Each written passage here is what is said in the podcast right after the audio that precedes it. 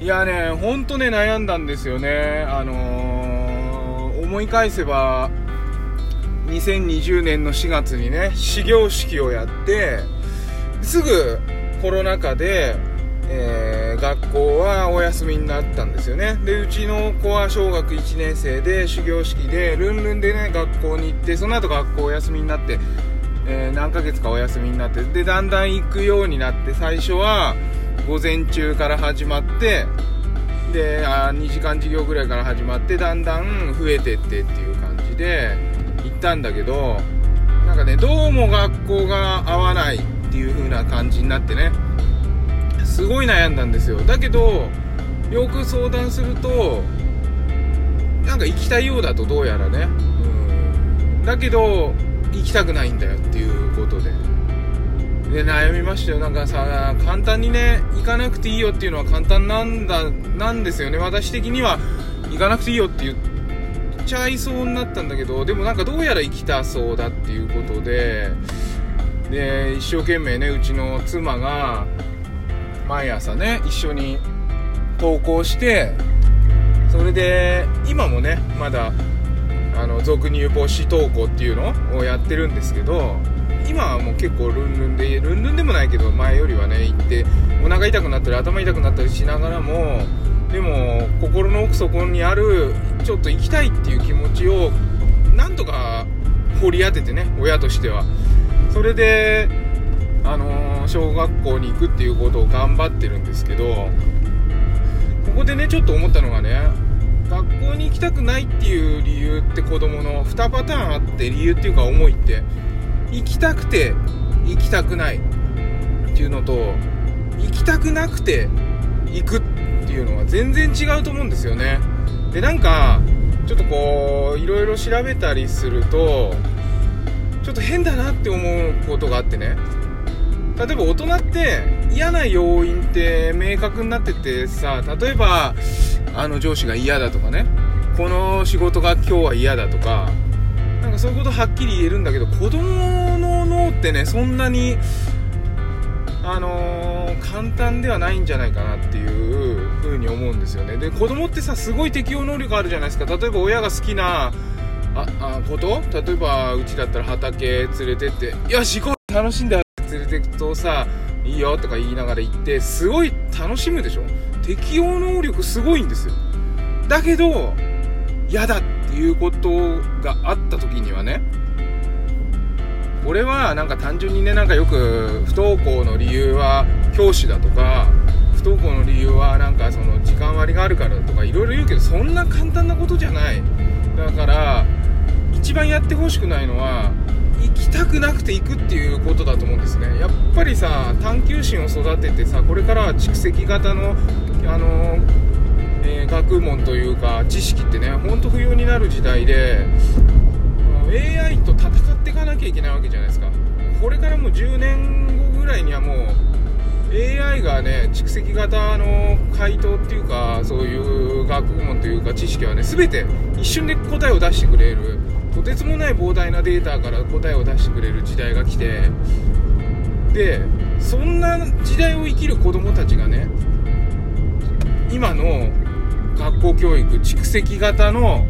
学校教育を行きたくないのに行くなんてことは全く意味がないと思うんですよね。だからすごくね今願ってるのはなんで小学校に入った時にね行かないっていう選択肢が簡単に選べないのか日本って。これはすごい致命的だと思ってて本当に真剣に考えなきゃいけないと思ってるんですよ。だから考えるだけじゃなくてね本当に行動しようかなっていうふうにも考えてるんですけどこれはねとっても重要なことで難しい問題だと思うんですけどね皆さんで一緒にねあのこのことについては考えていきたいと思うんですね。うん。やっぱりねもう一回言いますけど行きたくて行かない。行き行きたくて行きたくないか。行きたくて行きたくないと行きたくなくて行くはもう全然違うんであのもしねあの不登校に悩んでる方とかね学校に行かせようと努力しすぎちゃって、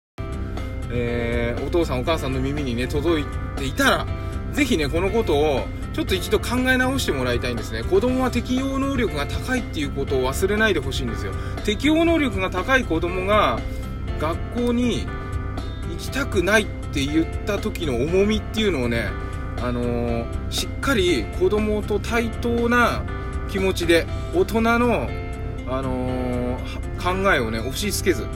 子供のことを思っているんであれば今この瞬間を大切にしてあげてほしいんですよね、うん、将来のこととか本当分かるんですか？って聞きたくなっちゃうんですよ。俺には分かんないです。子供が大人になった時の社会って想像はできるけど。保証はできないです。だからレールを敷くってことは無責任だと思ってるんですよ。やっぱりね子供が選択して今子供がどんな年齢でもね子供が今この瞬間選択して自分のやりたいことをやっていくっていうことに責任を取りたいんですよ。親としては。私はね。それ以外ないなと思ってて。だから本当にこのもう一回言いますけど行きたくて行きたくないっていう気持ちなのか。行きたくなくて行くっていう風にしちゃってるのか。ここをねよく考え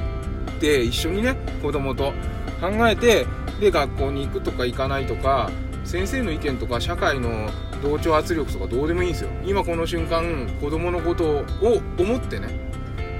で子供は親のことを思うようになると思うんでいい会話ができると思うんでね是非ねなんかそういう風な感じで、あのー、考えていっていただけたらいいのかなっていう風に個人的な意見ですよ。思いますん。子供の脳はそんな簡単なね話ではない。嫌いなことが明確に見えててそれがなくなればよしラッキーいけるぜってなるっていうもんじゃないっていう風にねあの実体験から、えー感じていますのでぜひね皆さんのお子さんのこともね一度見つめ直してもらってどうなのかなっていうのをね考えるといいのかななんていうふうに思います。なまあこんな偉そうなこと言ってますけどねあの別に科学者でも何でもないけどさ自分の子供のことは本気で育ててるんで自分の子供に対しては誰にも負けない意見を、えー、持ってね育ててますんでこういう話をしておりますけれどももしね誰かのお役に立てたら嬉しいです。はいということで今日はね終日なんだけどね実は仕事なんでこう朝放送させていただきましてもう花粉がすごくてさ車のガラスなんか真っ黄色っすよ。参ったねもう。ということでコンビニでちょっと朝ごはんを食べて、えーえー、通勤したいと思います。それでは今日も一日健やかにお過ごしください。ではまた。マモくんでした。